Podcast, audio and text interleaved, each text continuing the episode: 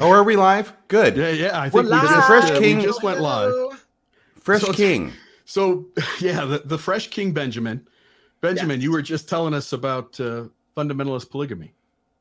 Yeah, yeah. I mean, uh, I, I would call that like real OG Mormonism, like uh, hardcore, not not the Mormonism that y'all were doing. Yeah, you said we were Um, doing like the weak ass shit, and you Yeah, we we whole assed Mormonism. This will not stand, sir. It- This will it not did. stand. And we're talking about the fact that actually you've gone home, country roads, and you are really behind enemy lines. You're back in the I'm- compound. I am deep. Yeah, I'm I'm actually I'm I'm vacationing with my with my kids and we went we came back to the compound to just kind of hang out with my family and kind of an odd turn of circumstances within the last year I've sort of like kind of reconciled with with my with my family and sort of a it's still kind of it's still kind of new and, and fresh but we're we're now to a point where we're where we're friendly again and um so I'm up I'm up here kind of on like I was just showing you guys this is my this is my uh this is the background. This is my mom and my dad, their wedding picture. They got married in the Logan Temple. Um before they well actually it was while they they like joined the the polygamous cult while they were still members of the LDS church and they got Mhm. married in the Logan Temple and then they got excommunicated. man, Okay. that's that's uh that's a life journey that us Latter Day Saints generally don't e- experience, right? Like you, Yeah, I kind of I, I have sort of the benefit of I've, I've hopped through a couple of different versions of of Mormonism, so I'm a little bit of a cult connoisseur. yeah. What's it? You're What's it definitely like a to- cafeteria Mormon. Right, I like to just kind of sample, you know. Yeah, you started with the spicy dishes first. Right. I started hardcore and then I moved on to like the white bread version of Mormonism. So here's you what I don't get. It's Fresh King Benjamin. Do I call you Fresh? Do I call you King? No, you can Do call I call me you King. Your you can Call me Highness? your Highness. Okay. Yeah. You can call me Ben. What's it like to good. be named after named after him? You know, After King Benjamin. Benjamin. It- it- well, I mean, look at you're doing the the, the comedy stuff now. That's And you what stand on the that's, stage so and you look kind out. of why, right? Is that's why I went with Fresh King Benjamin. Is that Yeah. um I was named like I was named after I was named after King Benjamin. I was told like That wasn't in your the- temple name. That no, my temple name was Sam. Okay. Okay, gotcha. Yeah, I my just- temple name yeah. was Sam. So everyone, I tell that publicly because I just want anyone to be able to resurrect me. I don't care who it is, like man, woman, trans. I don't care. I just need. I'm just. Right. I want to make sure that I get resurrected. So as many people as possible, I'm giving them the the the handshakes and my name, so that I'm guaranteed to come back. Uh, yeah, and we we do But- have the handshakes, right? Like it is. We do, there yeah, are but- the but- secret signs. on the on the King Benjamin thing, right? Like the the joke to me now is that I was I'm I was raised with this worldview. Obviously, King Benjamin sort of idolized, and then um, and then I left. But I'm I'm still like I'm when I started stand up comedy, I was like I'm kind of doing the King Benjamin thing. Like I'm building a tower, I'm standing on a stage in front of people, and I'm I'm prophesying, and so I'm kind of uh am I sort of shaking a lot? Sorry. Yeah, is there an earthquake going on there? It's really just the the I'm just channeling the excitement in my body and I've got a laptop on my lap. Well, that's where it's supposed to go, I think. I think that's why it's called a laptop actually. That's why it's not like a chest top or an ass top. Um So if I you're doing what King Benjamin's cancer. done before, what I don't get is what's fresh about you? What's fresh about me is that um I so I'm I'm fresh to the world, right? So one of the things when when you grow up in in polygamy, right, you don't have a lot of access to to like you're even more sheltered than Mormons, than LDS Mormons, and LDS Mormons are super sheltered. So the the fresh thing is that I just don't I just don't know shit. Like I'm I'm routinely like every time I'm in conversation with someone, someone will say something that I don't understand. Like uh like I listened to Nirvana for the first time like 6 months ago. Yeah, That's I tried amazing. the- I tried the It Grateful. Dead. A yeah, few I learned. I listened to Nirvana, and then five minutes later, I found out that Kurt Cobain killed himself. So, So it was how like did that a make you whole feel? journey that I went on. It was really sad. I kind of Do- bummed me out. Do polygamists not believe in having tables in their house? Uh, they don't know. It's just that the tables are so big, so there's not like a small table that I can that I can access. They're only big tables. Well, we'll make it work somehow. There's- By the way, I think we should announce to our audience that we just flipped this thing on without any intro.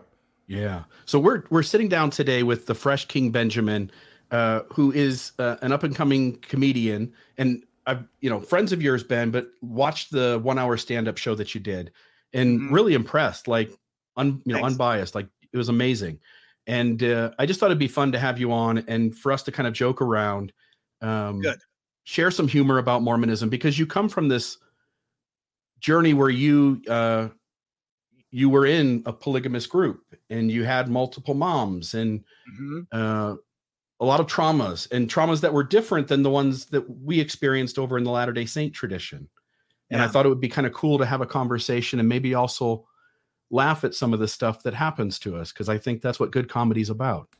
I think I think so too, and I, I also think that like comedy comedy to me is one of the one of the most powerful weapons that I think that we have mm-hmm. against the the the the cult of Mormonism. Right? There's nothing like, and it's kind of funny that they like. It's funny to me that the Book of Mormon and the Temple. There's a lot of resistance in Mormonism to laughter.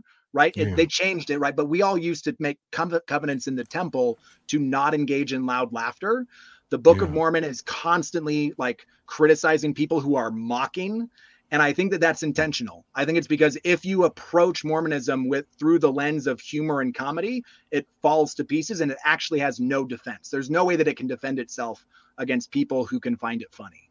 And I got to imagine, ridiculous.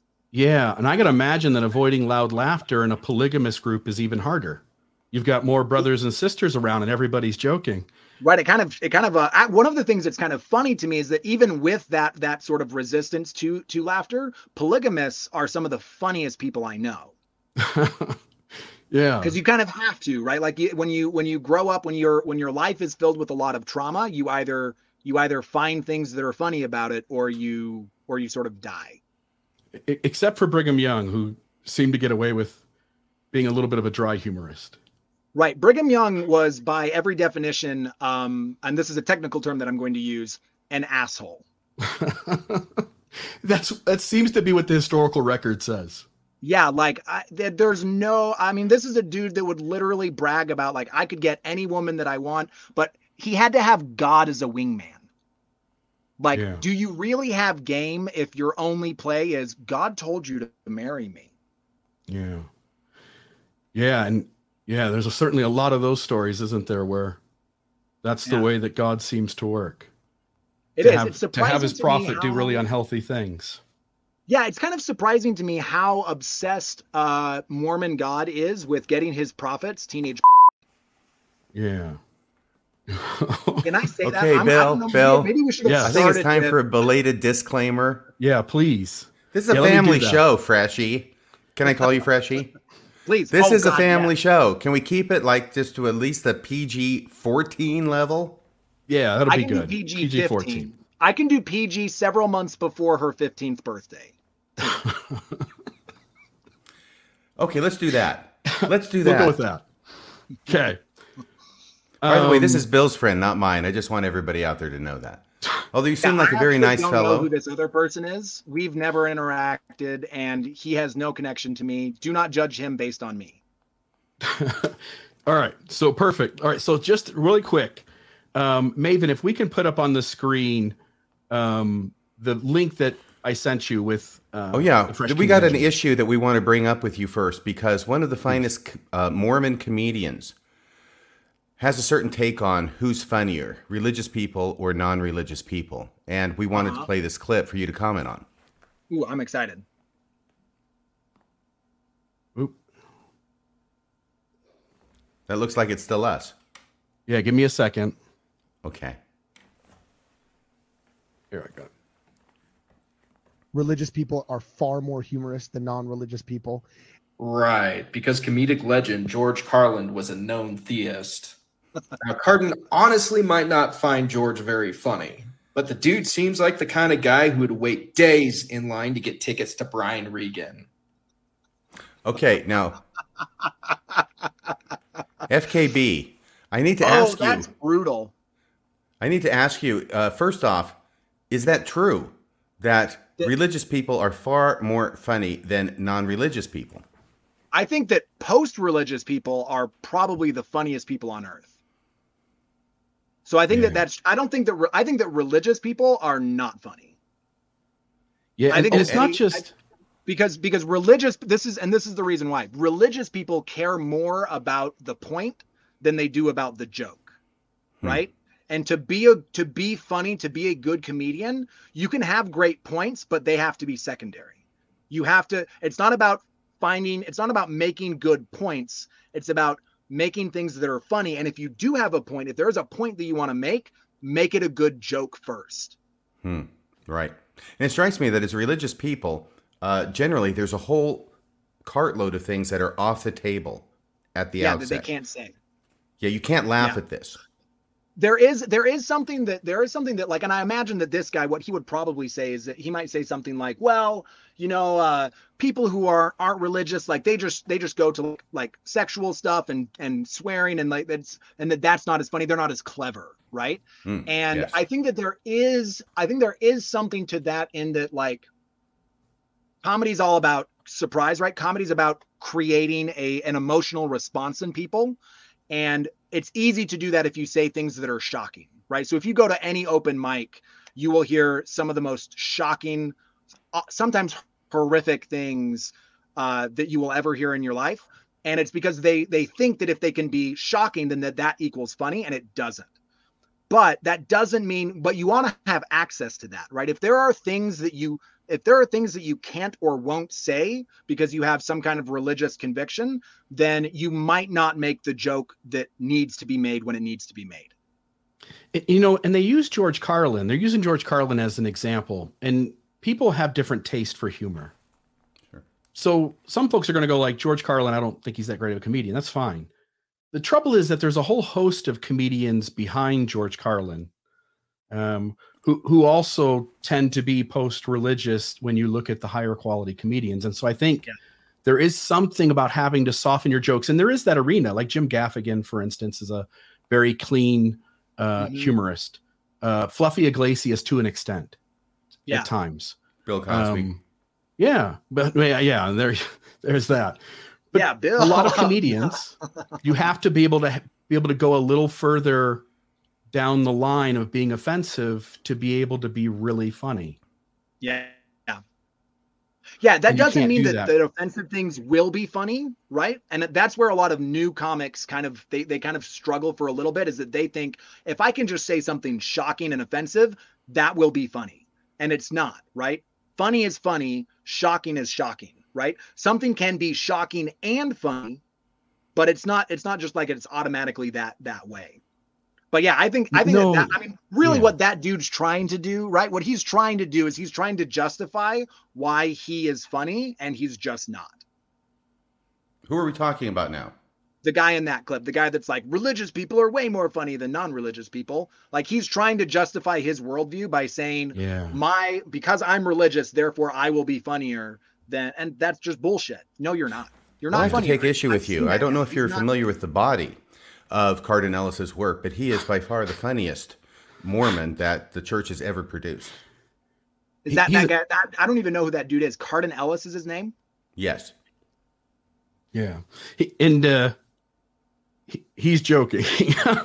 Okay. Can't So you he- tell? I've- I've that never is his even- name. he- I think that does he do a podcast with? I think I saw him talking with with another dude, and they were talking about polygamy. They were they Yeah, were basically making the case that that polygamy is the reason why there weren't mass graves in Utah. Like that's the justification. yeah. Brad Whitbeck.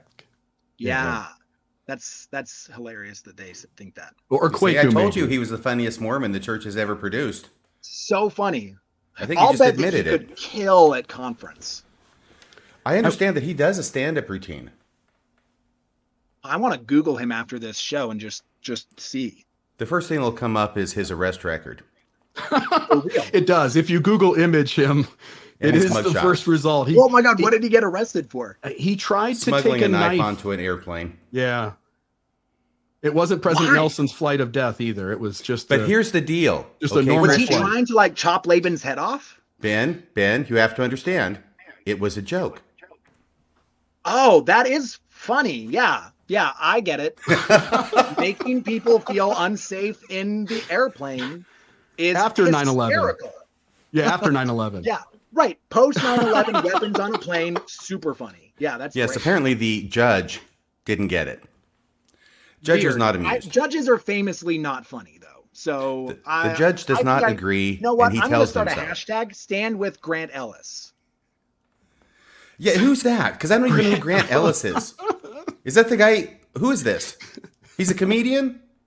Grant Ellis, Carden Ellis is I think who you meant. Arden Oh, Ellis. Carden sorry. Ellis. I thought this Brian um, Whitbeck or whatever the guy's name was, uh, with the, the face at the end. Uh, is this a Christian comedian? Brian By Regan. the way, I do want to say that was Exmo Jesus, who's a personal friend of mine. Real name, I think I can say it. Oh my God. Exmo I'm not Jesus. sure. Exmo Jesus is the name of his TikTok channel. He does funny- great stuff. He sent this to me. Oh, I'm sorry, I'm talking over you, but that's because I'm plugging. So just zip the lip while I'm doing the promotional. Okay, we'll get right back to you. Seriously, just uh, you know, go milk the cows, do some child labor, and we'll get right It's, back. to it's you. not the Amish RFM. It's it's just a polygamous group. Well, he's They're not What, basically, they have no cows? He's right. He's right. We milk cows and we do child labor. He- he- Absolutely. I watched your show. I watched your show. If, if we have a link to a show, don't we? oh, I thought you were talking about Holmes County, Ohio. You're We have a link to Ben's show, don't we? Because I watched it. That's why I know about the child labor and the cow milking. oh yeah. Oh, so sorry. Yeah, let's show this. Thank you. Um, I don't. I don't want to go right to the beginning. Let's skip ahead a little bit, Maven. Yeah, because once again, Like about PG, six, a seven few minutes months shy in. of 15 is what we're striving for tonight. Yeah, along along further in. Yeah. We'll get past the BJ material, which just like goes on and on and on. You have a love affair with your microphone. right. I, I have. I have. Look a at that pose right there. With. Oh, that's great. Look how. Look how. Um. I'm like Peter Pan. I'll I'll tell you too. Like, um, well done. Like the the quality of the show was great. You were fantastic. Um, It was a pretty magic night. This was my first time headlining, so it was my first Yeah. time doing doing an hour an hour of material. yeah. and it was packed. So I- sold the place out, and the energy was it was it was pretty magical. Like there's I think that there's a lot of Mormons who are now ready to process their their Mormon trauma by laughing about it, which I think is Totally. probably the most powerful way to to do it. Because They it's say ridiculous. laughter's the best medicine. Like it's the when you when you actually look at Mormonism, it's so dumb. Like it this this is literally a religion that started because a dude looked at a rock in a hat. yeah. You say that like there's something wrong with it. There is actually I actually have a rock right here. Do and you? I often I do right here. See, and I often look into I often do this on stage and I'll just get revelation on stage. Weirdly, the only revelation that I ever get is that women should marry me. Well, at least it's a consistent rock. Now, I have my own rock as well. But when Oh, I look at it, all I see is superheroes. Oh, that's pretty rad. Oh, it's nice Spider-Man rock. That's rad. Yeah, yeah, yeah. Thank you. That's like I double don't. I can't tell you how long I've had this sitting over here waiting for a chance to use it. And tonight was the night. It was. It's, Now, I'm someti- glad that I'm glad that we could do that. So we don't know who with this uh, this Christian comedian. Eager, Brian Eager. No, Brian name? Regan. Brian Regan. Brian, Brian Regan, Regan. That's right. Interestingly, Brian Regan. So Brian Regan is not a Christian. He's not a Christian comic. He's a he's he's more in the vein of like Jim Jim Gaffigan, which is uh he's fairly secular comic, but they they work clean. Which for a lot of people, for a lot of comics in the industry, working clean is a is a, actually a really powerful choice Mhm. because it, it opens up some opportunities to you right? Like if you are if you want to do corporate stuff if you want to do um you know if you want to tour in certain venues you kind of like if you wanted to get on like in in utah there's uh there's dry bar comedy which is a which is huge like that has a huge reach. You have to you have to work clean so there's there's a there's a there's a case to be made for doing that as as a comic and brian regan int- funnily enough brian regan is actually the very first uh, stand-up comic that I ever saw, which was, and I saw him when I was like, uh, I saw a, a tape of him when I was like uh, 18 or 19 when I came when I left the compound to go to college, and that was my first introduction. That was the first time I'd ever seen or known that there was such a thing as stand-up comedy. Let me ask you a real ignorant question here, okay? But you know, Please. the Chinese have an old expression I'd like to live by. And I've got to try to remember what the heck it was. Um, uh, to ask a question, I- I'm going to forget about this. We're live, and I'll see if I can come back to it. But you said you left the compound to go to college. Is Yes. that normal? Is that standard operating procedure? No, no, I was a little bit of an exception. My my parents, um, they felt like they needed a or they wanted to have a, a like a lawyer in their family. Um, because in addition to being polygamous, they're also um they have some pretty strong like alt-right beliefs. And so they they were like, we need to have a lawyer in the family who can protect us and also help defend the Constitution from Satan. And so they they were like, this one reads, let's send him to college. And um, so i did and then i just kind of i kind of stayed away. And i joined the lds church for a little bit. That was like my diet cult. It sort of weaned me off of the the more extreme versions of the cult and then i left the lds church in 2015 was there any So part of you that was there any part of you that thought as you were joining leaving you know polygamy and going mm-hmm. into m kind of mainstream mormonism was there any part of you that thought like maybe this thing maybe this thing is not true in almost the same way my thing isn't true? Not not at the time right? So when i when i decide to jo- go from the so i was a member of what's called the aub which is the apostolic united brethren. Right Um, they're they're like the second or third largest polygamous group.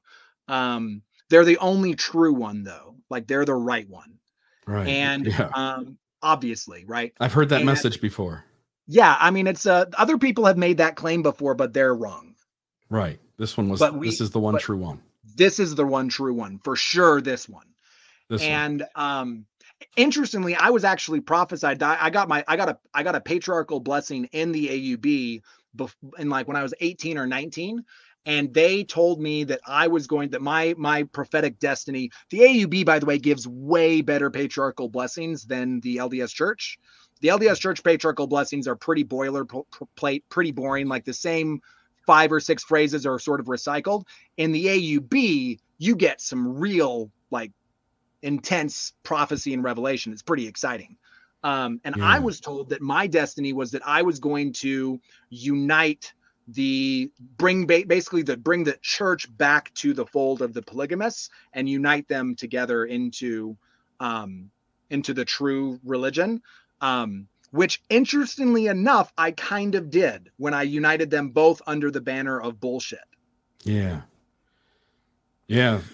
There's a revelation that came true. There's a revelation that came true. Yeah What was it about Standard Mormonism that attracted you into its membership and away from the AUB?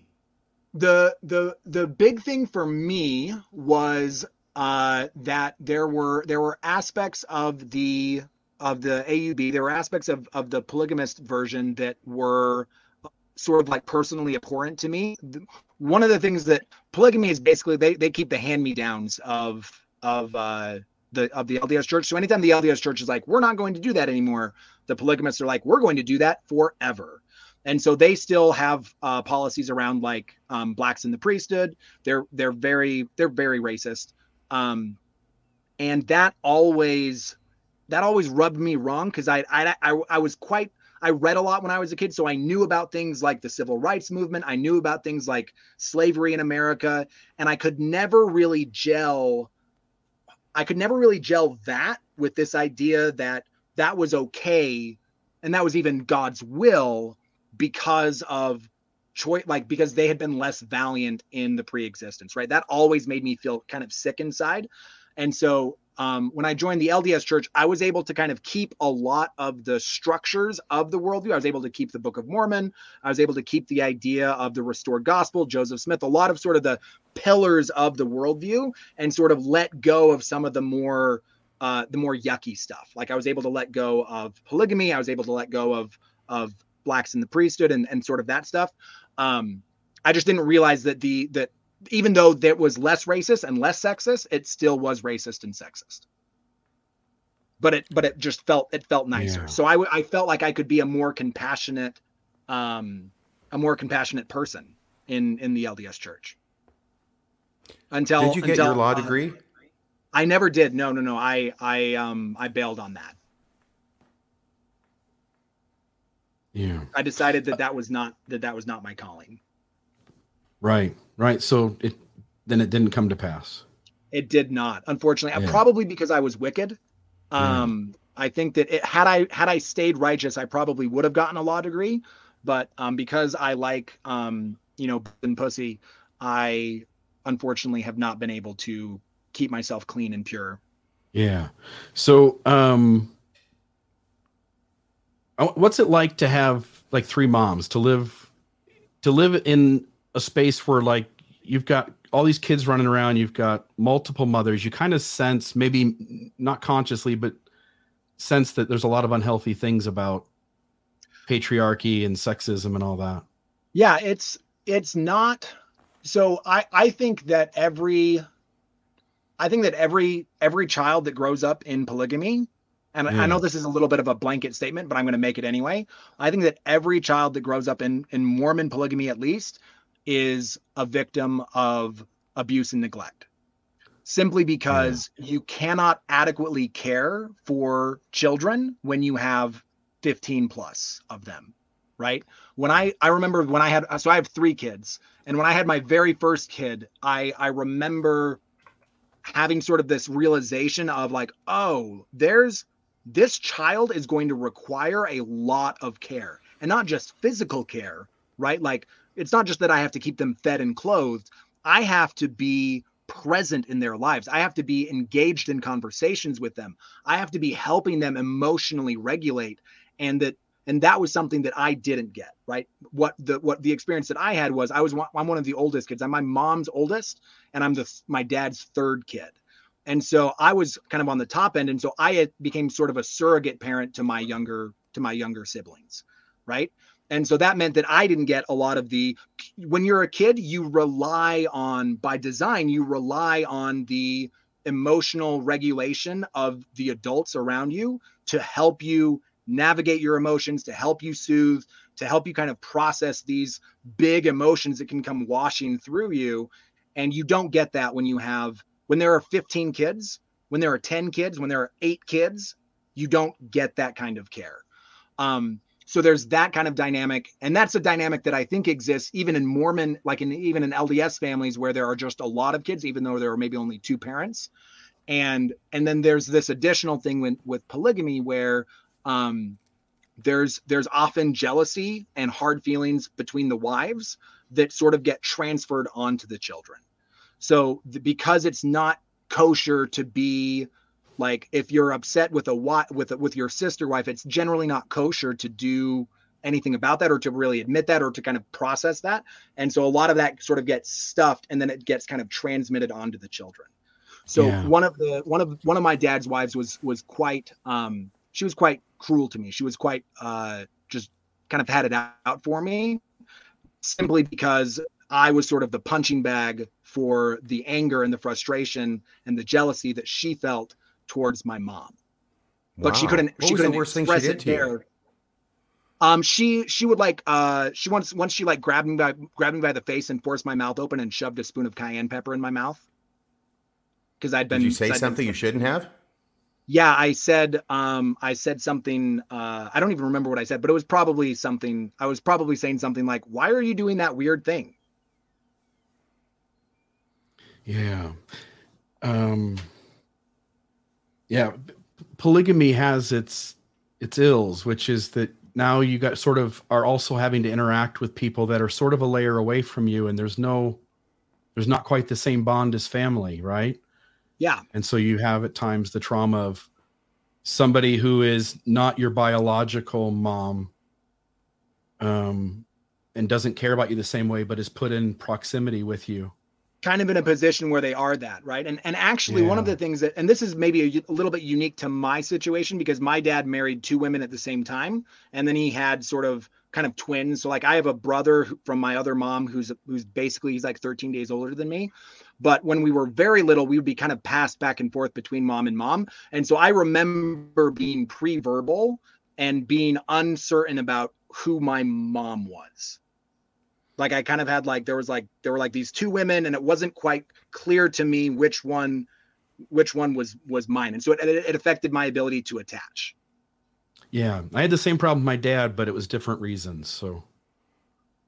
So ben can you yeah. tell us a little bit about your dad? Because uh, you mentioned him in your your show the one that i saw and that there had been problems yeah. with the relationship, but maybe they were getting better. I don't know if your dad is there or how things are with your relationship with him now. Yeah, so he's he's here. Um, uh, So is this a good time to I'm, talk? I'm in sort of an interesting I'm in sort of an interesting place with my relationship with my dad right now where where we've both expressed I think I talk about it a little bit in the in the special but I I I went through a, a phase where kind of my whole process with with that was I separated from my family. I spent a lot of time away from them and I did a lot of I did a lot of therapy. I did a lot of work on myself. And then I came back to them actually with a big old list of all of the things that they had done to hurt me. And I told, and I basically told them, Hey, like these are the things that I feel like you did that were, were wrong. These are, these are the ways that you hurt and damaged me. These are, these have been the consequences in my life because of those things. Um, and, and I got an apology actually from all, all of my parents, which was a little bit surprising. Wow. Um, and and then then it was sort of like we didn't talk for a while after that and and then i started just feel like i i i wanted a dad you know like you there's there's something about having having like a father energy in your life and i felt like i didn't have that right i didn't have access to that and and he came to me um about a year ago and kind of expressed that he was interested in being there for me outside of the context of religion. So he said, I want to be there. There I know there are things that you're going to do that will will sort of that I won't agree with, that I don't think are right, but I want to move past that and be available to you. And I said, I want you to to do that. And so now we're kind of in a space where like he doesn't always nail it. Sometimes he's sometimes he's great, right? Sometimes he'll there will I'll, I'll call on him for support and he's there and he can give me what I need. And sometimes I call on him for support and he can't right? It's just it, he doesn't have the he doesn't have the skills or he doesn't have the resources or he doesn't have the ability to. Um so it's kind of a but I, th- I actually think that that's probably true of most people and most people's dads right? Is that when you become an adult you sort of have to navigate this adult relationship with your dad where he it, like my dad is the only dad that i'm ever going to have and so i can't really like I can I can pretend like there's this ideal dad that I maybe could have and that I deserve or whatever, but the reality is is that I only have one dad. It's him, and the only relationship that I'm ever going to have with a dad is going to be with him. And so so I would describe it as we're working on that relationship. Yeah, and that seems fair. I I was thinking about like the trauma that happens in polygamy just to reference uh your uncle is Cody Brown from the Sister Wives show yeah, and I and I've never watched the show, so I don't say this in terms of him, but it but knowing a little bit about him because I worked at Family Palm with the Bloxams and they know Cody, that Cody I knew yeah. I knew that his his wives lived in proximity with him. And I, as I think about the trauma Mormonism, not that this is true for them, because again I didn't watch the show, but when when a guy splits his time up with different women, those those women have to feel an immense amount of pressure to uh, be on their best behavior, right? Oh, totally. Yeah. yeah. And, and so here, you know, he goes to one house and he goes to the other house the next day and he goes to the other house the next day. There has to be an Im- immense amount of difference in privilege for the man that goes to each home. Totally. Uh, right. And who uh, gets to sort of not be on his best behavior. And the female has to be on her best behavior. She can't be the one out of the group who's complaining or having a bad experience. And so there's got to yeah. be a lot of pressure to put a face on. Yeah, I mean, I mean that's you you've you've you've probably seen the Netflix documentary, right? Keep sweet. That's yeah, that's a little bit of sweet, it. Yeah. Right, like keep be sweet, be, and I will maybe just push back a little bit to kind of show that there's there's a little. It's not that the man can be on his worst behavior because I think that there's different. Polygamy sucks in in my experience. It sucks for everyone. It's not yeah. great for men and it's not great for women. And you've, I think, really adequately, like, that's a really great description of why polygamy sucks for women. I think the reason that polygamy sucks for men is that when you have multiple spouses, there is never anyone with whom you can be completely vulnerable. Yeah. Right. There is right. never anyone with whom no. you can share everything because you've got to you've got to sort of compartmentalize and in fact, as a as a polygamous child, like boy, I was kind of prepped for this, right? I was taught, hey, you're going to have to be able to keep secrets, to keep confidences among the wives, right? And so imagine what that does, like to to mm. sort of hmm. compartmentalize and sort of put part of yourself into this really and then part of yourself into that and then part of yourself into that and but nowhere are you 100% yourself And so polygamy for men, I think, is actually incredibly lonely. Ooh. Ooh. Wow. Yeah. Like, I thought of it as being really heavy on the one side, um, but it's great to kind of at least share that. Not that it's heavier or whatnot, but that it's it's also heavy. It's just a side. different experience, right? As a as a woman, you're sort of devalued, you're sort of put down a notch, you're you're you're expected to kind of just be to keep sweet, right?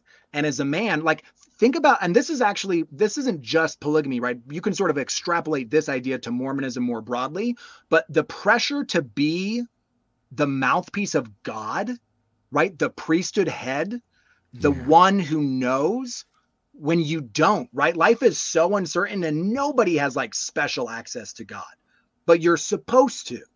Yeah. And so you're kind of in this place of like you almost have to pretend and be fake. And and anyone who's ever been fake for any amount of time knows that that is psychologically draining. That that is damaging to your soul and that that really all we want is to be able to be ourselves and to be loved and accepted for who we really are. But who's doing that? Who is seeing a polygamous man in all of his frailty and all of his vulnerability and all of his, you know, worry and concern? No one hmm. yeah. except for Jesus. And Jesus doesn't talk back. Right. Yeah, totally. We're talking today with uh, the fresh King Benjamin Ben Brown. Uh, he headlined a stand up. Where was this at? Uh, This was at uh, Wise Guys in uh, in West Jordan in in Loved it. Utah. and you said you sold out the house. I, I you can hear the applause. I mean, everybody is just uh, having a great time. Um, I want to ask you, how did you how did you get into uh, stand up? Like, how did you get to the point where you started telling jokes in front of people? When did you first realize you were funny? well, um, I I first realized I was funny wh- when I was a kid. Right when I was a kid, I would I would I would I would always try to like get the laugh. Right, I'd always try to say the thing. I told my dad one time, like I don't. If I have to make a choice, if I have to choose between saying something that's true and saying something that's funny, this is when I was like 14. I'm always going to say the thing that's funny, right? Because that that to me is actually more valuable um the moment of getting like getting that laugh getting someone to be like ah, ha, ha, ha, ha," right that's that to me is more valuable than having the truth right whatever the fuck that is um and i didn't really know like i said earlier i didn't really know that stand-up comedy was a thing until i was about in my in my like late teens early 20s Yeah.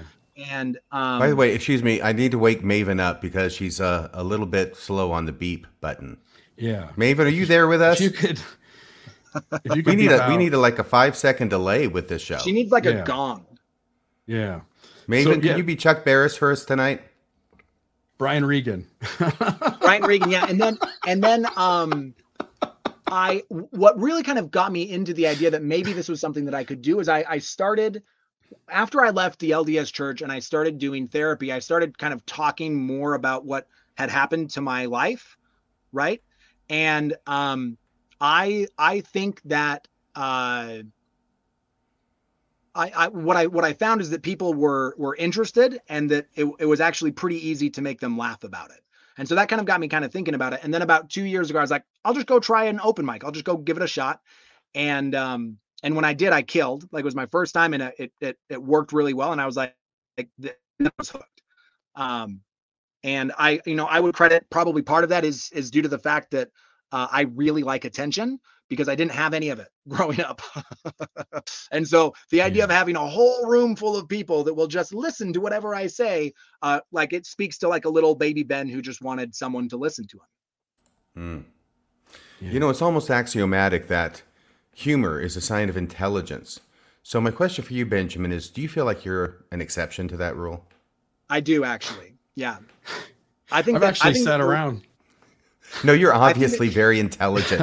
I kid. I kid because I love. I was gonna save you. I was gonna. If he left you to hang, I was coming to your rescue. No, you're obviously very intelligent. Yeah. Oh shucks. Well, you went to college. Did you get? You got good grades too, didn't you? I did. I got good grades. Um, I graduated valedictorian. Holy Um, cow! You're yeah. really funny. I am really funny and really smart and really good too, and really brave and handsome You're the funniest person in your class. easily. None of the rest of them are headlining stand up. Nobody else. Although I think I lost you. Can you guys hear me? Yeah, we hear I'm you. sorry. good. What did you say? Something? He's not a dodo. You've read a few good books. I've read Gone to a good school. I have the best Oh. words. So what Yeah. is that on your hat? And why are Uh, you wearing one indoors? Uh, because my hair looks like this. It's kind of part of your shtick, isn't it, to wear that hat? The hat. So so on. Do you, do you want to know the the real truth is that um. So I I love the hat. This is like Third Eye, right? Um, and I just love the artwork. I love the the the the lightning, right? Um. So there's there's that. I just love the the the look. Um, but it's also there's a little bit of strategy around that, which is I want to be instantly recognizable.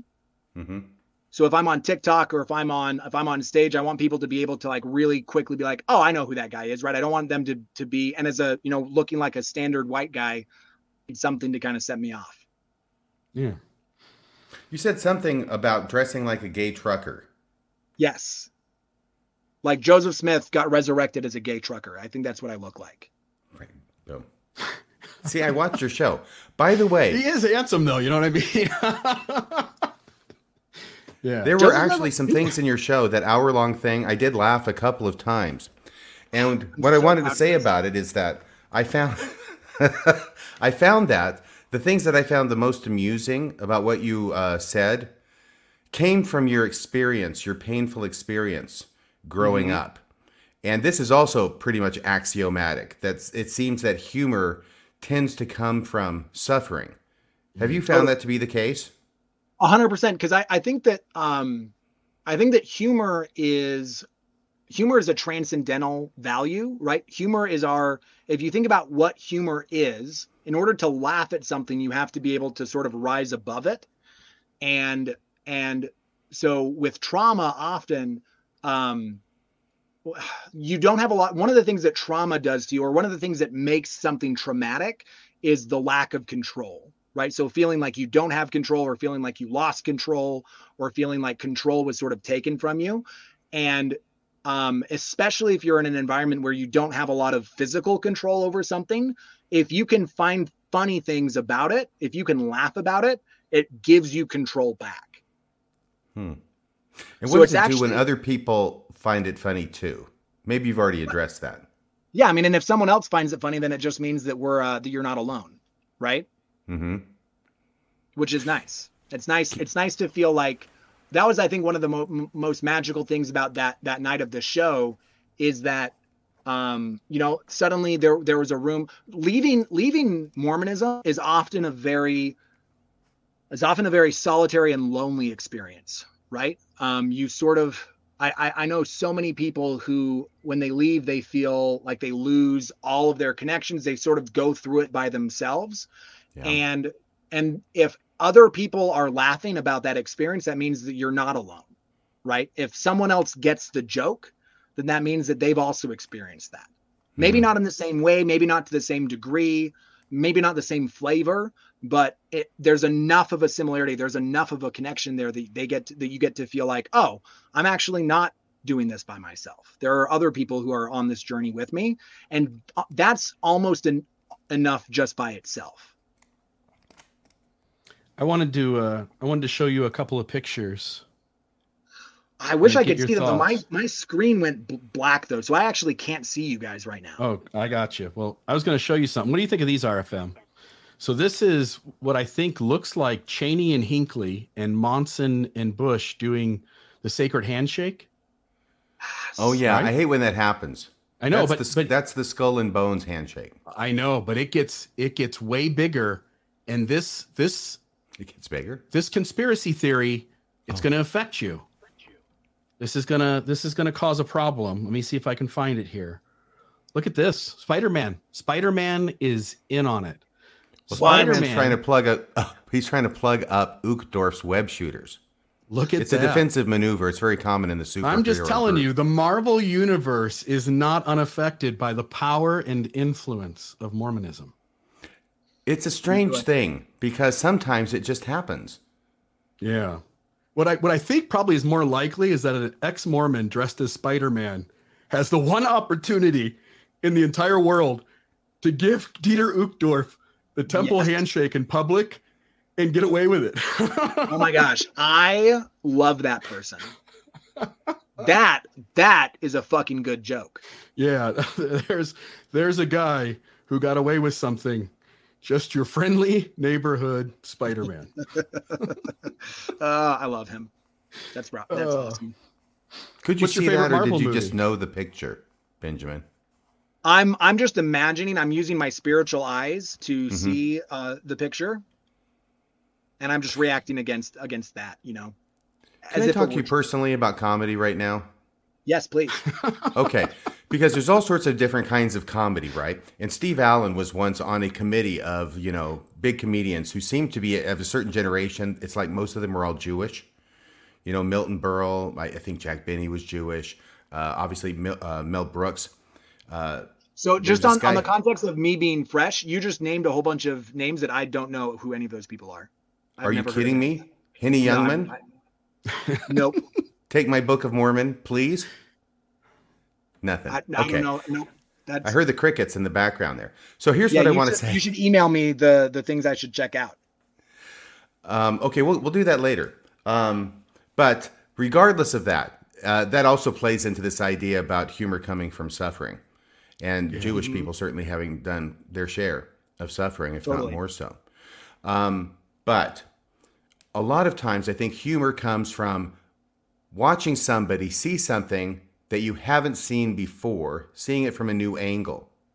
Mhm. But in addition to that, oh, by the way, this whole group that Steve Allen was part of, because the whole idea was they got all these comedians together trying to figure out what is it that makes something funny. And uh, they talked about how, well, it's the surprise, right? It's the surprise of the joke at the end that you didn't see coming. And he says, yeah, that makes things funny. But then he says, well, what do we do? What, you expect him to know Benny when he didn't know Nirvana? oh, that's a good point. You're expecting a lot out of a out of one of the Lost Boys, like like me. Okay, well, you have got a whole new world that's going to open to you. Okay. I, it has been opening, and it's pretty ma- it's pretty magic. And Steve Allen was great. So anyway, he had a show once. He actually was. Uh, anyway, never mind. But this whole the, they finally decided that. Um, uh, well, there's the surprise, and he says, "Yeah, but what do you say about a Bill Cosby record that you listen to 14 times and you still laugh at? Right? It's not the surprise there."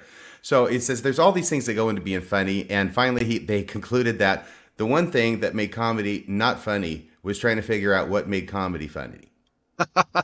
It's this sort this it's different things. But I also think, and this is this is kind of me, okay, and I wonder if it's you. Um, sometimes people say that the thing they find amusing about me is that I will frequently. It's not that I'm saying something that they hadn't thought of. It's that I'm saying things that they had thought of, but that nobody in their right mind would say out loud. Yeah. What do you think yeah, I think that? I think that I think that there is so this like if you if you were to talk to most comics, I think they would they would probably they they would not want this to be true, but I think it is true. I think that there is something really funny about giving voice to the thing that we're all thinking, but we're we're afraid to say or we don't want to say or we can't say it or we can't articulate it.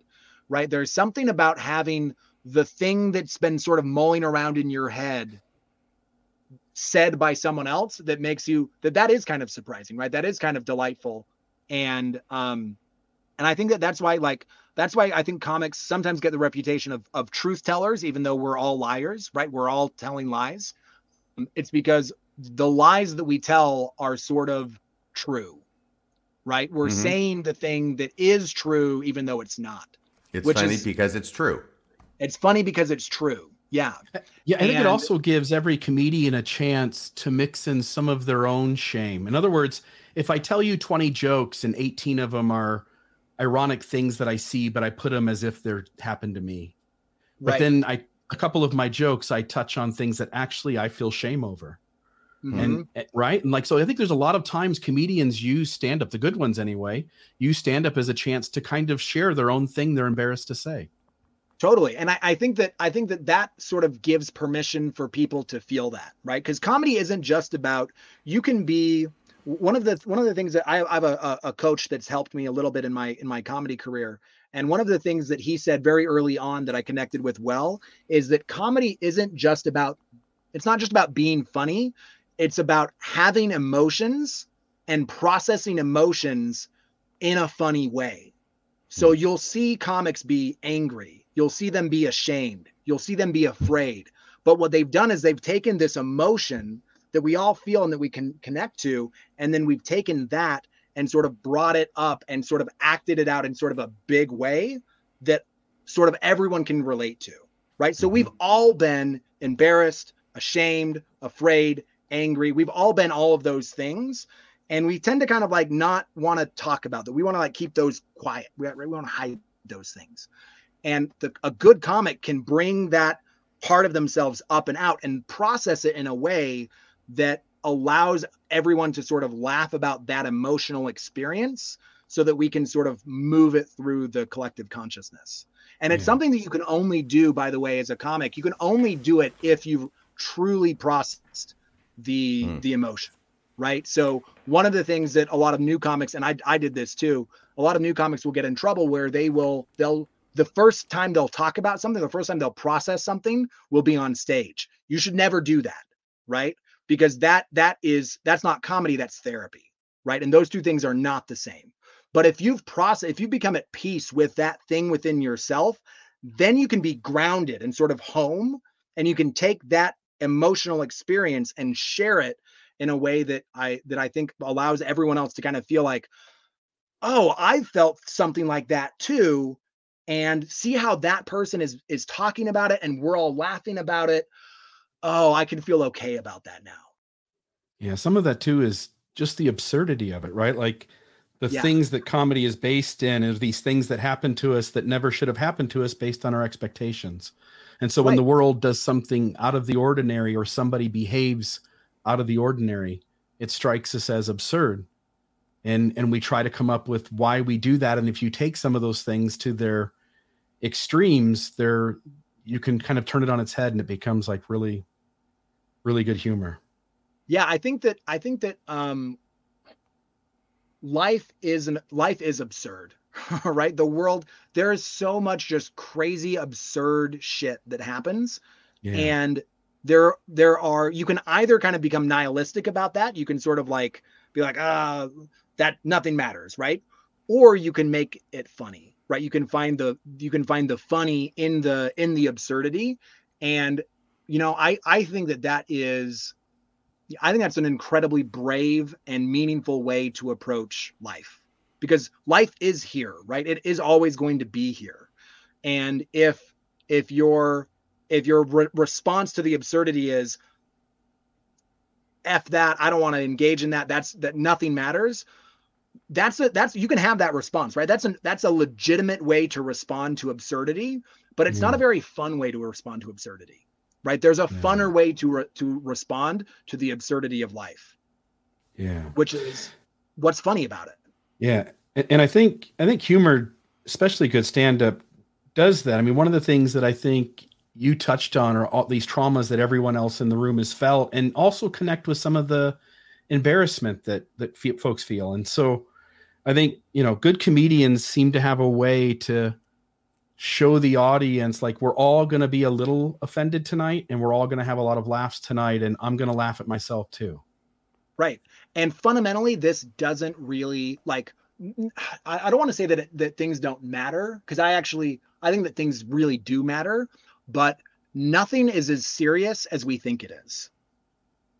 Right? We think Yeah. that mormonism is so serious. We think that life is so serious. We think that politics is so serious. And the reality like when you actually zoom out of this like if you just look at the world and everything that we take seriously in the world right now. And you just zoom out like 30 light years you Mhm. realize how absurd it is to take anything seriously. Yeah, right? It- it- In- yeah, 4 billion years the earth will burn up by the sun. Yeah. so it doesn't and- really matter that much. Yeah, and yet my brain also tells me that I care about the people I care about and I care about the things that I care about and I can't help but spend that time being uh, being sort of an actor on a stage trying to bring to pass the good in the world that I want to do and to the people I want to care about. And so yeah, it, it is kind of this ironic thing that is both things being true. Well, and I love I love what you just said there there Bill because I think that that that really is what like being recognizing that we are actors, right? That we, We are cuz what do actors do? They play, right? They pretend. This is all pretend. This is all play. We are all making believe together, right? Yeah. and um and that can be really fun right when we're kids we do that all the time and that's just our we just effortlessly do that and then we become adults and we start to take everything like everything starts to become so important and so serious and and it's just not right like and and it is right like there's there both it, that's the paradox Yeah. of life right is that things really Yeah. do matter right the human condition matters human suffering matters and it doesn't Right. both things are true. Um, Right. In, in some ways, I think religion can be seen as an effort to extend childhood. oh totally Ooh. Who, Yeah, I did mean, you did you come up with that, or does, does that do you remember that from somewhere? RFM. Uh, as far as I know, I just came up with it. My muse is working overtime. My That- my that bosom me in the right burned when you said that, so I think that you just received revelation. Yeah, I felt the Holy We're all Ghost. feeling too. the spirit. Yeah. Yeah. that was really though. That was really wise. Like, that's that's true. Well, That was Well, I I, mean, I know you- that what when is- I joined the church, I joined the church when I was 18, and I'd had to give up Santa Claus, and I did not go gently into that good night of not believing in Santa Claus Yeah. anymore. And when I came to become a member of the LDS church out of high school, all of a sudden there were all these fantastic, miraculous, rather unlikely events that now I could believe in again. And all the Yeah. people who were older than I am and the general authorities who were way older than I am, they believed in it too. I wanted magic to be true. Yeah. Yeah. Yeah. Oh, Mm. that is. That's so good. Like that's a really big good. part of it. And and I also think too that like on the on the far end of that, that is sort of the I think there's a way that that religion infantilizes you that could be problematic, right? Um, especially if you're surrendering your agency or your um your grasp on reality to another being you should never do that right that's not the kind of childhood that we're talking about but the other the the, the other side of that coin is that um we can believe in magic right? We can believe in belief because everything that we are in our world is belief anyway right? It's stories all the way down. We're all Yeah. living in fabricated worlds that uh that Yeah. are to some degree you know knock on wood are sort of connected hopefully a little bit to reality but none of us is experiencing reality directly. We're experiencing reality through the stories that we're telling about reality Yeah. Uh, Yeah. It reminds. Go ahead. I'm just gonna say it Well, like reminds John, me of. John Sebastian said, "Do you believe in magic?" Surely you know who John Sebastian is. me no Wasn't he like one of the guys behind the Muppets? Uh, no, this John Sebastian was uh, the lead uh, guy in The Lovin' Spoonful. Lovin' the Lovin' Spoonful. Do you believe in i don't know what that is either You the believe in lovin' magic? spoonful Boom, is baby. it like mary poppins like a spoonful no, no, no, sugar? no, no. No, listen to Bill. He's he's got it. Go ahead, Bill. You believe in magic, and I hope you do. And then I don't know the rest of it, but Well, you don't know it that far because it's in a young girl's young girl's heart, but Oh, that's okay. okay. you got the tune. You got Look it. that. Bill, you're amazing. Now I got to be very uh, just open. I'm going to be totally open with you, okay? And I think it's a good time since we've got a record low number of people watching this live. There's, um, and and that's that's that actually what I did right there. Okay, so here's the thing. I've already done this tonight, and what I I tried to be introspective about why it is that so many people think I'm an asshole. And I think, I'm a nice guy. Why does everybody think I'm an asshole? It's really quite a mystery. And so, and then I started realizing, and this is just recent, that what I will do in a situation in order to be funny is I will immediately think, okay, what would the worst person in the world say in this situation? and then I say it. yeah yeah. And pe- some That's people think it's funny. Other people think I'm an asshole. Some people think I'm both. But you know, and I just I just go there and I say it, and then I find that people find that amusing. So my problem I'm- is my problem is I'm starting to lose track of who the real me is. Am I the nice guy acting like the asshole, or if I just totally become the asshole? I think you should just be the asshole. Like you're not the poop, you're the asshole. I feel like this is how the Trinity was originally created. I don't. I don't. I don't consent. Play off the sacrificial wine. Anthony Campbell is that who's saying that? Anthony Campbell or Re- Rebecca Biblioteca? Okay, and could that possibly be the sacramental wine you're talking about? The sacrificial wine. See, this is another thing. People I say knew something Mormonism was going to bring it back. I didn't want to make this prediction before, but I thought they were going to do it. The animal sacrifice thing. I thought. I thought we'll put that as one of the predictions, and but you know, Wait, Mormons are going to bring back animal sacrifice because I think no, would I'm be- just. I'm just joking. no. Joseph Smith that would did. be so awesome. Oh, please, Dallin Oaks. You'd We're already back, huh? sacrificing families. Why not throw some dogs and cats in? Right? Why not some goats? This is what I think. So, but I want to ask you because I need your psychoanalytical services. Oh, Freshie. got you. For sure. What do you think about I'm- that? Do you ever do that? Do you ever do that? Do you think what would what would be the most horrible per- thing that a person could say? By the way, there's roots to this, which I go on into in a second here. But do you ever do that? Do you know other people who do that? Do you even know what I'm talking I- about? I, I I do that, and and for me, it's about a character, right? So there's a character that I'll play sometimes, which is the worst person on earth, right? And and to me, giving voice to the absurd thing that the worst person on earth would say is a way of mocking that, yeah. right? So I don't think that that is being an asshole. I think that I think that's giving voice to, and and, and maybe not even the worst thing that a person would say, but the worst thing that anyone might think Mhm. right? Let's Right. take that and then let's say that thing so that we can make fun of that thing. Yeah. And and for me, I just rely on people to know to know me, right, and to trust that I'm Mhm. fundamentally a good human, right? I'm not out to to to to get that. But if I say something that is absurdly crazy or absurdly mean, that what I'm really doing is I'm saying this is a part of humanity, right? This is something that I thought it, so I guarantee you other people have thought it, and Mhm. some people have actually said it. Right. So let's give voice to that. Let's put it up there. And as a as a comedian, you can kind of do that and sort of become the become your own punching bag. Mhm. Yeah, and, and nothing nothing can be sacred, right? Like everything should be touchable, but also there are boundaries where you're crossing over into territory where you're telling someone else's story. In Right. other words, you might tell humor, but it really isn't a narrative that happened to you. It's obvious that it's said Yeah. from an outsider point of view. The way that, that, humor I think about seems that, to be not not accepted as healthy humor, right? And I think we collectively agree as a society on that. so the way that I would think about that, Bill, is that that everything can be joked about, but not everyone can joke about everything. Does that make No, sense? Right. Right. So- totally.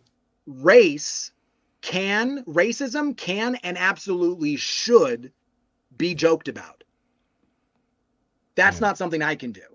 No, right. Right. A lot of times it has to be the person who's experienced that trauma to be able it's to speak about who's, it. who's walked that journey, right? So yeah. so everything and i think that's where some some i think some people get they get they'll get into this like well we don't want to cancel or woke or whatever and and i think that they sort of you sort of fail to realize that you know there are certain things that should be said but maybe you're not the one to say them hmm. Yeah, and i think totally. as a as a comic you have to be aware of what what are the what are because you're you don't want to and also you don't want to steal other people's jokes right? Like if i don't want to there the the experience of being trans for instance is a very unique experience. I hmm. don't i don't get to joke about that because that's not my experience right? And if somebody Right. if someone was coming around and like pretending to be to pretending to have grown up polygamist i'd be like what the hell dude? Like why are hmm. you that's mine that's That'd my weird line. humor. That's- yeah, and I think it doesn't. It just doesn't for you hit. to do that yeah, right and it, and it won't hit it it feels inauthentic but if someone is if someone is that person that's why like you you hear some people that be like why is it okay for black people in black comics to say the n word Right. because they're black Yeah, right they get to make fun of that word that's Yeah. their territory yeah, and and so you have comics like chris rock or dave chappelle who can just they they can cut into that racism and they can attack it with humor i can't do that that's not my lane No, and I also think that any time any other race uses that word, it's not it regardless of what someone else thinks, it's not the same meaning. Yeah. Like there's not the same meaning behind it. That doesn't make any sense. One is one is talking about oneself or one's own group, and one is outsider language, regardless of how they use it. Which is why I think that all everyone else, uh, all co- comics who are not Mormon, they can't say Mormon anymore. That's the M word. Only we get to. Yeah. And then and then RFM, when you were talking about your humor being offensive to some, I'll just tell you, like I've known you now. What was it? What did we say? It's seven years. Yes. Let's say Seven seven, years. years. Seven years Let's we've known each together. other. and uh, I really think your your humor when you're picking on something about humanity, you're making a joke about how humans do things. I can see why people find you offensive, but I think you're hilarious. And I think the secret is knowing you. I know where those jokes come from, like where they it's not from a person who's trying to knock people down or or diminish them. You're really just trying to make fun of the human condition. Um, anyway, I, th- I think so. And I'll tell you, um, it is amazing. People don't know because I say so much. They have no idea all the self censorship that's going on in my head all the time. and I go, no, I'm not going to go there, or I'm not going to go there, or I'm not going to say that. And sometimes it's really funny, but I didn't say it. So after the show, I, I'm talking with Bill or Maven. I'm saying, I want credit for what I didn't say tonight. And then I tell them what it was that I was going to say. Do you ever do that? Oh, totally. Yeah. yeah. Oh, by the way, here's the source for it. Here's the source for it, and I'll, I'll go ahead and say this right now. Do you know who the church historian is? right now. Yes. Probably some dude named Turley. No, no, he got transferred over into Oh. public relations. He was never the head of the church historian's office. He he did work as a church historian. He was a senior guy there, but he he he transferred over to uh, what uh, public relations. And at Public some point, it's- relations. At some point, he becomes emeritus, and then he just gets to retire and still get paid. Right. Oh, that's Right. Awesome. I love that for him. And what I said about that when that change happened, I said, yeah, he went from church historian to public relations. It was a lateral transfer. that's that's good. Thank you. But yeah, that's but the the, church thing. historian now is his name is Kyle McKay, and he was my mission companion in Japan. No way. Way. So we were he was my first mission companion. And we were together for like a month. And then I think he snuck outside made a call to the mission president and said, Hey, I need a transfer here. But I was mm-hmm. with him for a month. And during that time, he taught me something about humor. He was very, very funny. He's a great guy. Okay. And he's just very funny. And one of the things that he did that was so dang funny is that when you said something nice to him or did something nice for him, he wouldn't say thank you. He would criticize you for not doing more. that's good. Right? it's just like you do something Yeah. nice for him and he goes, Well, where's this? Yeah. You know, or finding something in, in fault. But it, but it was in a funny way. You know what I Yeah. mean?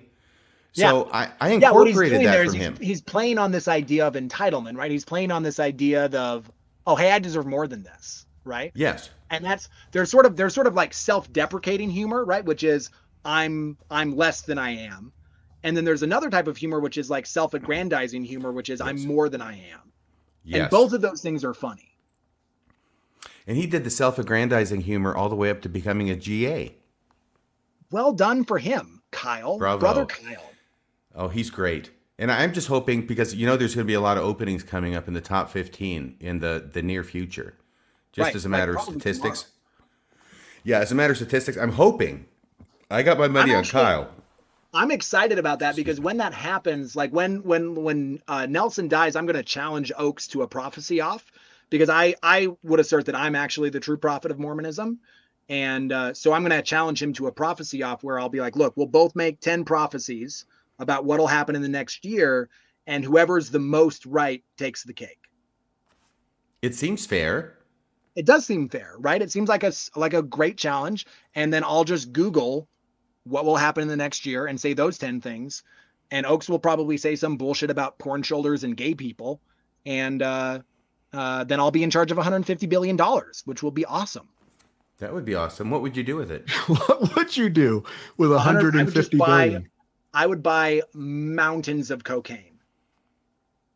Cocaine. Yeah, and then I would powder the slopes of of uh, Utah mountains with it, so that everyone who comes to ski in Utah is just skiing through trails of coke. Yeah. You see, I would try and benefit the church. I think that there would be bowling alleys in every ward building. Oh, that's fun. just just two lanes though, right? Like you wouldn't waste the space. There is no waste when you've got 179 billion.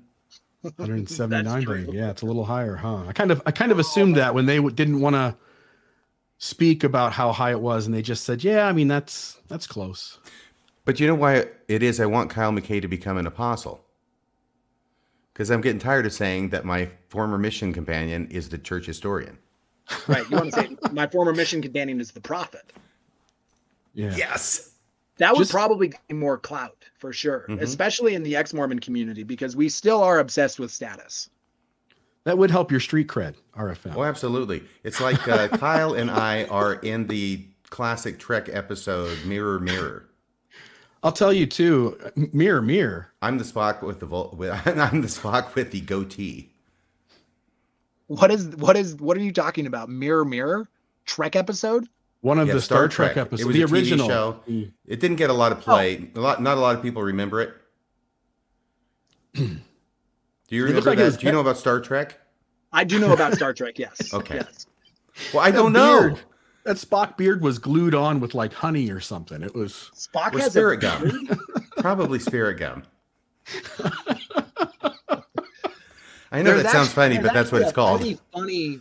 There's a pretty funny uh, Mormon joke in one of the Star Trek movies. Do you remember the Star Trek movie where they go back in time to get whales? Star to Trek save the- 4.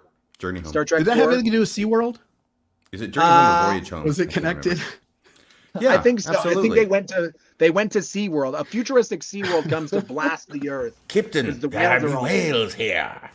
Yeah. Anyway, and uh, at one point, William Shatner is like leans over to this guy, to this girl that they are like getting a ride. It's like 1980, and they're getting a ride from this girl, and Spock's being Spock, and he leans in and he Jill. says, "Sorry about my buddy. He did a little too much LDS back in the Yeah, back back in- in, the 70s." Right. and here's here's Scotty from that picture where he goes to a computer, right? It was very funny because it was back in 1986 when it came out. Uh, this is supposed to be my um. Here you go, right? My mouse. I can only get it so far from the uh, the place because it's kind of attached.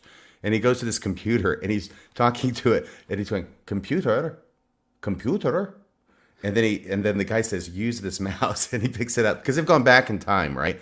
He picks it up. Yeah. He goes He picks it up. computer, computer. The past is a foreign country, RFM. They do things differently there. Oh my gosh, what a great, great movie. And I'm sure Rebecca Biblioteca is really enjoying the heck out of this part because she does memes. She does ex Mormon Star Trek memes. And I think it's, um, oh, I can't remember the name for it. She'll say it and you can put it up. Uh, Star Trexmo. I think it's Star Trexmo. Star Trek smell. That's funny. Yeah, she's funny. And she does Is these she on. Instagram? Where do I find her? Um, well, Look up, yeah, Um, YouTube channel uh, Mormon. by the way, I just censored myself and I'm glad I did. I'm glad you did too. Trexmo. Trexmo. That's hilarious. I'll let everybody else imagine what I was going to say in response to where do you find her? Who are the worst? Who's the worst people in the Star Trek series? Who are the worst villains?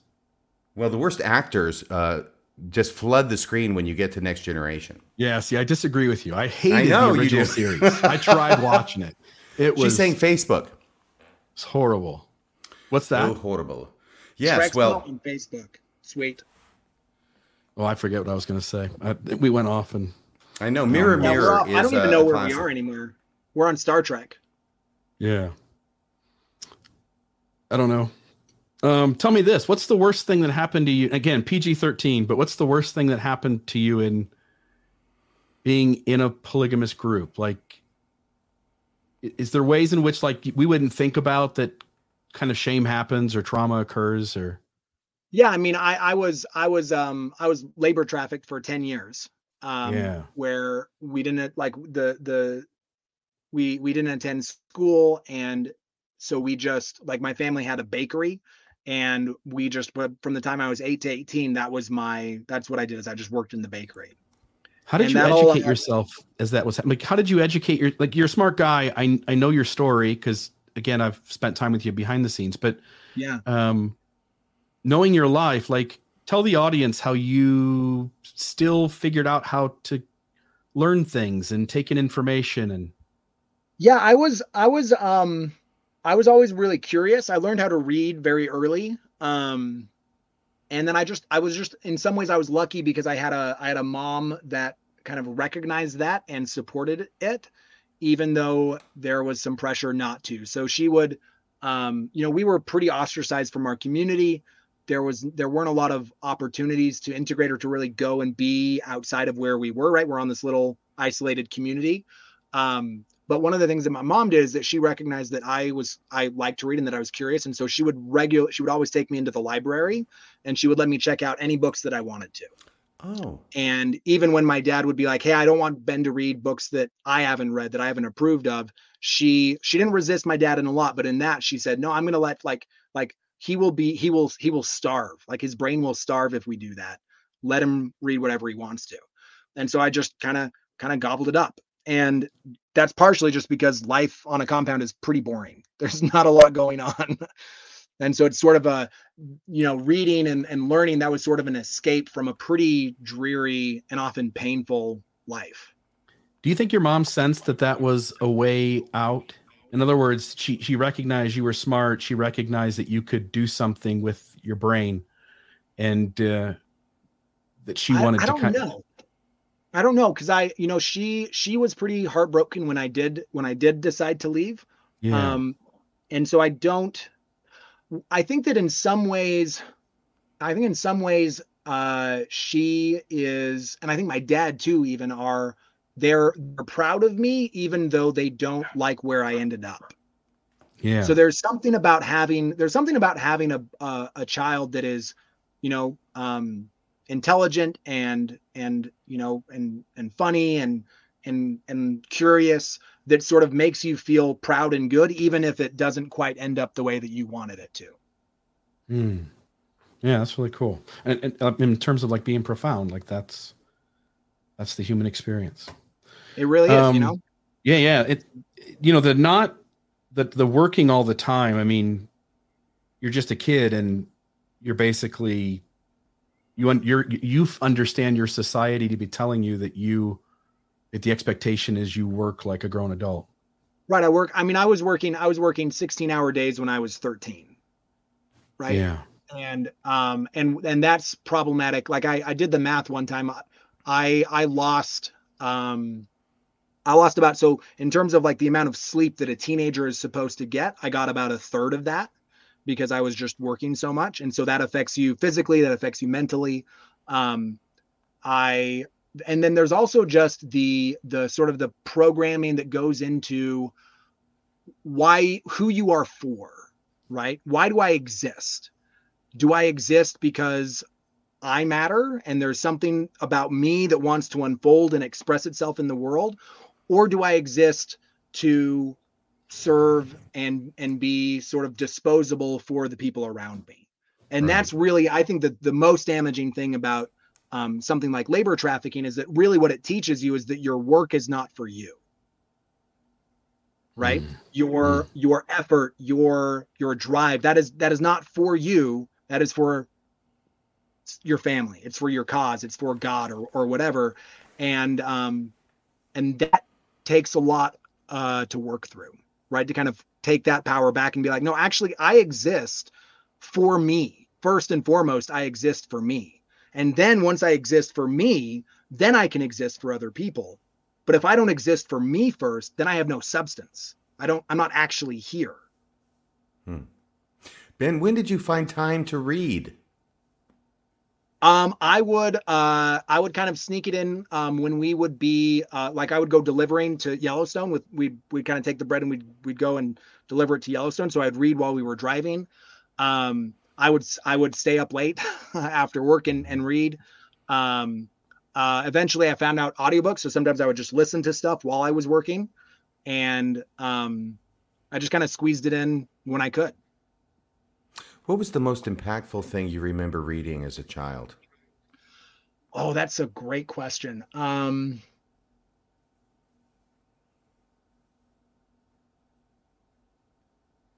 I think the most impactful, um, the most impactful book that I remember reading uh, was actually War and Peace. I read War and Peace when I was. Excuse me. You read War and Peace as a child? I did. I, I read War and Peace when I was like uh, 15 or 16. Oh my And- gosh! Talk about precocious. well, I, I, was doing about- like where the wet- red fern grows, you know. I know the world Spider-Man. the world I was in was pretty boring.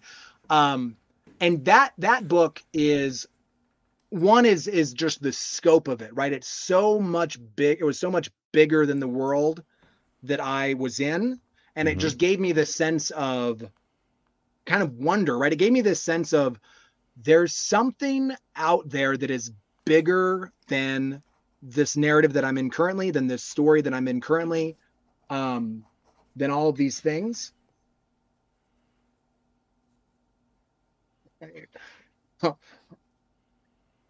I'm gonna come and see hi in just a second. Yeah.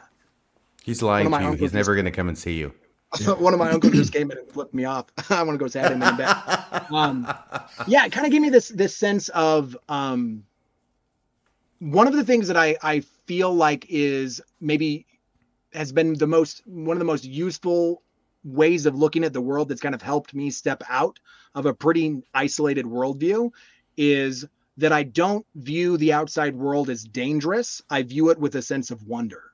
So I'm not hmm. scared of some of of being part of something that's bigger than me.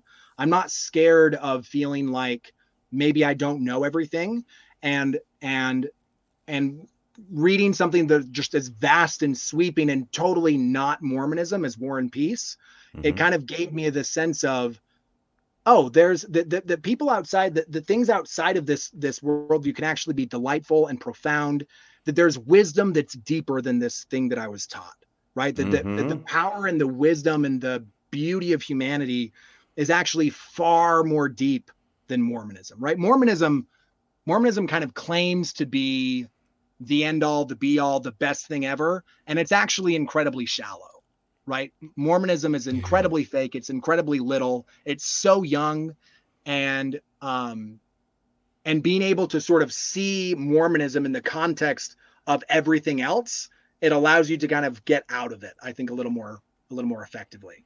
It, See, it is this you know, resonates so much with me because what you did in your teens, I did in my fifties, Mm. and I hate you for it. Mm. By the way, by the way, a little known fact is that Leo Tol- Tolstoy's original title for that book was going to be "War: What Is It Good For?" Really, Absolutely What is it good nothing. for? absolutely nothing. That's a Seinfeld reference. I didn't expect you to get it. I thought it was By the from way, have you ever watched any Seinfeld toys. episodes? You know, I watched I watched my first episode of Seinfeld like uh, about a year ago. Um, I've got, I, I've got a couple like on my TikTok. I you know, on my TikTok, one of the things I do is I'll I'll watch things or listen to things that I've never listened before or watched before, and then I'll respond to them. So I'm responding to a couple of like the first like three or four episodes of Seinfeld, um, and it was it was pretty funny. I was pretty uh, at at first I was a little bit. I didn't understand the way that the sh- the show worked, and so I was like, Mhm. I'm watching this show, and then all of a sudden he's doing stand up, and I was I'm like, why is Jerry doing stand up? What is happening? Um, Mhm. So it kind of took me a little bit to figure out what the what the structure of the story of the show was. Right.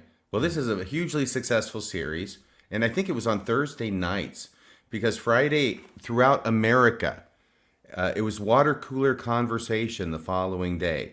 Everybody was talking about what happened on Seinfeld the night before, and it has famously been described by Jerry Seinfeld as a show that's about nothing. about Yeah. nothing. Yeah.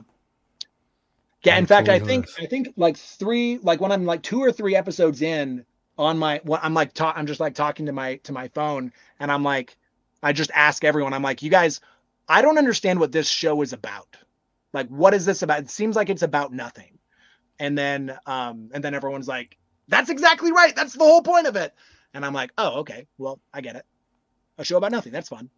Yeah. Hey, I want to ask you um, where, because if you don't mind, generally we'll take a couple couple phone calls, and I don't know if because it's a comedian rather than like we're going over like a history topic or something. So I don't know if any calls will come in, but the phone lines are open. We'd love to take a few phone calls. But um, where are your shows at going forward? Where do you, uh, where are your upcoming dates that people could come and see you, Ben? Hmm. Yeah, so going going forward, I am uh, I perform most commonly at, at Wise Guys in Utah. So there's there's a Wise Guys in uh, like a couple locations in northern Utah. I don't have any dates currently. I'm working with the uh, with the owner to get some on this on the schedule. Probably in the next month or two, I'll have something. But if people want to check out more of me, um, the Fresh King Benjamin on YouTube, and I've got my my special there. That's the best place to go. Awesome. And let me ask the first question before we get to people. By the way, no calls tonight about whether Joseph Smith practiced polygamy, please. Yeah, please. Okay. That's just going to be off limits tonight. Just tonight. and no, okay. no more of Bill's lies, I guess, too, if they're going to be that that minuscule. Why is it the fresh King Benjamin? What's fresh about you? Did you answer that before? Because I think I asked you the question, but I'm not sure I got a straight answer. We did, yeah, yeah. The the the fresh the fresh is that I'm fresh, right? That I'm I'm new to this world. Like everything, like the Seinfeld. I've never I, I before before Ah. a year ago I hadn't seen Seinfeld. Mm-hmm. So I'm I'm here to kind of offer a fresh perspective. You're newly born into this world. I At whatever I really age am. you are. How old are you? I uh, I just turned 34. Okay. Wow. You're using you're being sheltered maybe at a younger age as a selling point, which I really like. Like there's a lot Totally. of there's Yeah. a lot of stuff there. I That's mean, really because if you think about it, like what what that does is everyone there, and this is this is also part of one of the the ways that I'm just oriented towards life is, um, so many people. There's so much. I, I was raised, and Mormonism does this, and especially polygamy. I was raised with this idea that everything in the outside world was wicked and evil, right? Mhm. And what I've found is that everything out here is actually delightful and awesome. And so my one of my favorite things to do is to try new things for the first time foods, drinks, experiences, movies, shows, lit like uh, music, and so, and and that there's something about, I think that I think that our age right now, I think that a lot of us are feeling pretty cynical. I think a lot of us are feeling kind of like, like nothing is really that great because a lot of things are not that great, and I think that that prevents us from seeing all of the delightful things that we have right like we get to live in a world where where there's a show called Seinfeld, right? We get to Mhm. live in, we get to experience Nirvana. That's pretty amazing. That's pretty awesome.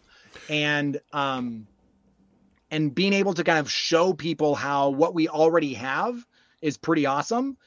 It kind of makes, it makes me happy. It, it makes me, and I think that we could be, we could be a lot more grateful for what we have than we are. We also get to see a show called Fresh Prince of Bel Air. I've heard about this show and I, I actually haven't seen it. So that's on my list. I'm going to, I'm to have to check that one out. Well, it's the first thing I thought of. That's what I thought you were riffing on with your your name, your title. I, I am I am riffing off that, but it's not because I've seen it. It's because a friend of mine suggested that. So they were like, Personal question, Ben. Ready? Yeah, love it. Do you ever Go. feel cheated? Do I ever feel cheated? Ooh, that's such a great question. Yes, hundred percent. I don't think that there mm. is, I, and I actually think that's a really common experience for mm. people who grow up in cults, because there are just things that I would have done differently had I had I known that it was okay. So I definitely do feel like, and like I feel like I was cheated because I was cheated right? I was cheated out of a out of a typical childhood. I was cheated out of a typical adolescence but i haven't stopped at just feeling cheated. What i've said is because i feel cheated therefore now i will do the things that i want to do. I will have the experience that the experiences that i want to have. I will go and do the things not that the lord has commanded me but that i want to do. And i'll do them without shame without guilt and just the pure delight of doing them so that um so that I don't feel cheated because uh I don't want to go through life feeling like I didn't get to live the life that I wanted to Yeah. because because I was lied to when I was a kid. yeah, and that doesn't seem fair, does it? Yeah. Yeah. It Uh, doesn't some- and, and you know there's that's I think that is the reality like when you actually think about what Mormonism is and what Mormonism Mormonism has done to the people who were a part of it like my family has been part of Mormonism for almost 200 years. My ancestor, Ebenezer Brown, joined the LDS Church, joined Mormonism in 1835, which was like something like eight, 189 years ago. He come he came in just a little bit before that Kirtland Safety Society Bank. I mean, he he got Right. in at the at the He, high like- moment. He got in, Kind of he got in, you know, he got in before the MLM really took off, you know? Yeah, well, yeah. And- before things went south, like six months later, everybody's walking the other direction. Everybody's bailing, right? Yeah. And and here the reality is that that affects me, right? Yeah. That's not just that's generations of brainwashing, of abuse, of extortion, right? Of course that affects me. Of course that affects all of us. And I think that we there's there's something that people when people leave the church and people the, the people who stay in they they sort of want to they want to take that from from the people who leave. Then they want to say don't feel cheated. If you feel cheated that's like a no. And i want to say if you feel cheated because you were involved in a cult that is how you should feel Yeah, because right. you were cheated you were lied to you were extorted and you were exploited. So it's I don't know. very natural to feel it's very healthy actually to feel cheated. Don't stay there though right? Use that feeling as fuel to go do the life to go do the things that you want to do to go live the life that you want to live Yeah. because Yes. that's really the opportunity that you have is that Yeah, now that's a great thought I think that I think that everyone who was raised Mormon and has has has deconstructed that has actually been gifted with an amazing opportunity if they'll see it that way, which is that they get the opportunity to decide and to choose as adults what kind of life they want to have. What kinds of experiences do you want to have? Do you want to do do you want to try, you know, do you want to experiment sexually? Do you want to experiment with drugs? Do you want to experiment with different lifestyles? Do you want to travel? Do you want to read? What are the things like what is the part of the thing inside of you that's just like, ah, I wish I could have done this. Go do that thing. You Yeah. can do that thing. There's a place somewhere in the world where you can do that thing. Yeah. Go Be do your, it. be your weird self. Everybody's weird. Be your weird self. Everybody's Yeah. weird. Hey, Right? somebody in the audience is asking who your favorite comedians are. Who are Ooh, your I- favorite jokesters? Yeah, so my my top three are um, Dave Chappelle, uh, who is the goat. He's he is He's a god among men. Yeah. Um, and then I also really love uh, a lady named Michelle Wolf, who Mm, is uh, just hysterical. Mhm. Um, and then my third would probably be uh, there's this guy. Um, I'm blanking on his name right now. He, but he, oh, Sam Morril. He's like a newer. He's a Mm, Jewish alright. comedian out of New York, and he's kind of newer. Um, but he's he's hysterical. He's really funny. yeah. Uh, RFM, how about you? Who's your favorite? Say your favorite three comedians. You said I you have named no some. idea because I'm so not up on this current comedian. Name- if name we're some of the talking about ones from the stand-up past, though. Comedy. Yeah, name some of the ones from the past, though. Name name your favorite three comedians. People in the audience, some of the folks are going to know those ones. Oh my gosh, this is so difficult for me. I'm sorry if you talk movies. Um, I think that uh, I think Steve Allen is very, very funny Yeah. and highly intelligent, and that fuels that. Uh, I hated, I hated George Carlin because he was so going to not say Brian Mormon. Regan. because he was so not Mormon. He said, I mean, one of his famous routines, one of his early famous routines, by the way, Ben, was the seven words you can't say on radio.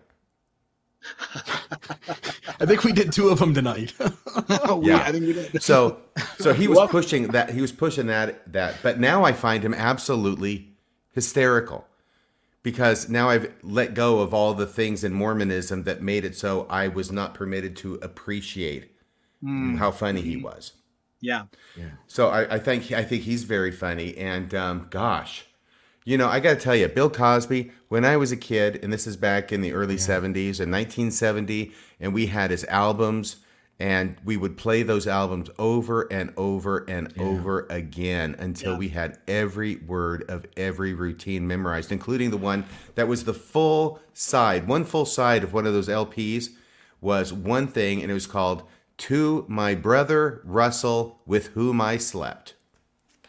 and it's all about him being a brother and big, big brother and Russell and just all the crap that happens between a big brother and a little brother uh, and dad coming in and disciplining them when they get out of line during the night. Isn't that a weird thing about? Isn't that a weird thing about people where, you know, Michael Jackson's another one who it's Mhm. you know alleged, but did some really horrible things, right?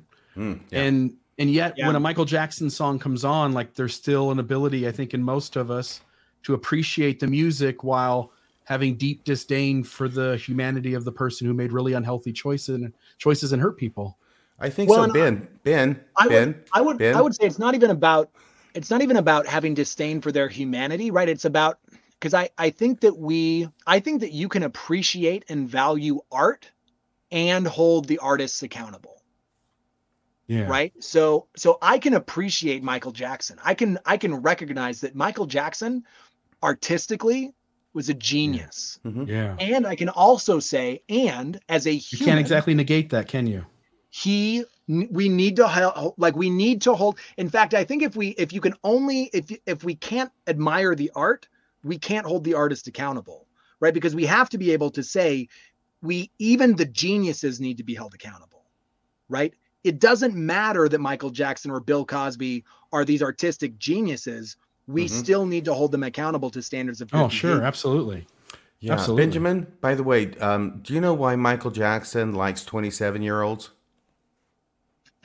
no no i do now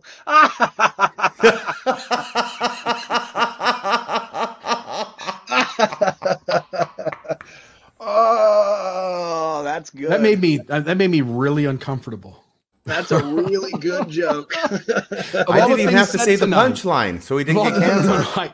Uh, Uh, that's of all funny. the things said tonight, that one made me the most uncomfortable. yeah. Uh, I got more. I imagine. Oh, that's good. That's a good Um, joke. We're a couple of minutes here away. I just want to give you a chance maybe to plug your stuff one more time. If we usually end the show at around eight o'clock or so, unless we go long, which is a lot of weeks. But the goal is always to try to end around then. Uh, tell folks who are listening. By the way, I, I laughed so much tonight. I really enjoyed it. Great conversation. Yeah, I Um, did. I did too. I appreciate the the the um the convo. Yeah, so find me on on TikTok and Instagram at the Fresh King Benjamin and on YouTube. Um uh the Fresh King Benjamin. I've got my special on uh YouTube right now. It's called The Spring Prophecy of the Fresh Fresh King Benjamin and it's an hour of just really Mormons, great or really the great, members of the Church of Jesus.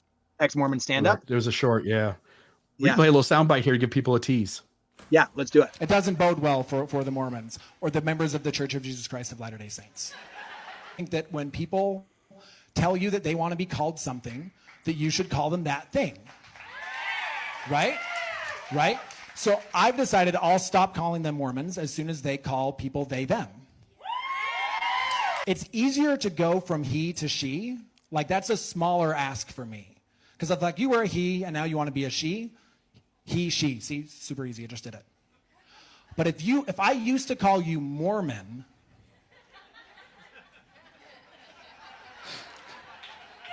and you're telling me now you want me to call you a member of the Church of Jesus Christ of Latter day Saints, I'm not saying that I won't do it. I will, but it's just a little bit bigger ask than the queers are making. Oh, I like that super hilarious. I, I, I think like you're that just so funny. So anyway, I just want folks to be able to find where you're at, and we'll put the show Yeah. link in the show notes as well. Yeah, yeah. The This really funny line right after that part that you clipped there that I really liked when you said because there's twenty of them. Because there's 20 of them. He's filling in the void for his. Uh, I, and I only say this because you've done an episode on it, RFM. But like, What what did I do an episode on? you did an episode titled "The Day I Got Molested" or something. You you had an episode on your podcast where you you talk about your The time I got molested as a kid. yeah Well, I did the whole stand-up routine earlier this year about the time I killed my mom's dog. yeah. So I mean, again, allowed to speak from places where you've experienced the thing that you make fun of. And I Right. decided to do that because I had never processed that. I have felt bad about that for Yeah. 40, 50 years. He killed And- he killed his mom's dog. you killed your mom's dog. That's hilarious. In my defense, it was a Pekingese. Was it a bitch?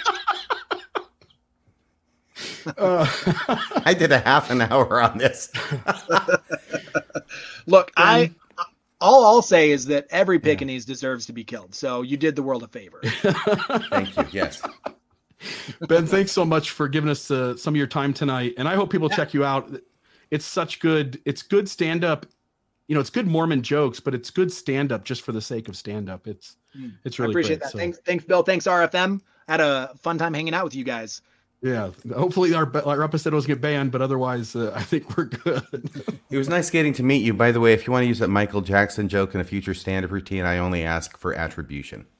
Perfect. At the I'll, beginning. Uh, I'll, uh, I'll, At the I'll just say beginning. I didn't make up this joke. He did. So so go attack. him. Absolutely. This is a joke I heard he from killed RFM. mom's So if you want to go stone somebody, I'll give you his address. Uh, I love it. okay, have a great night, Ben. Cool. Thanks, guys. Talk later. Bye bye.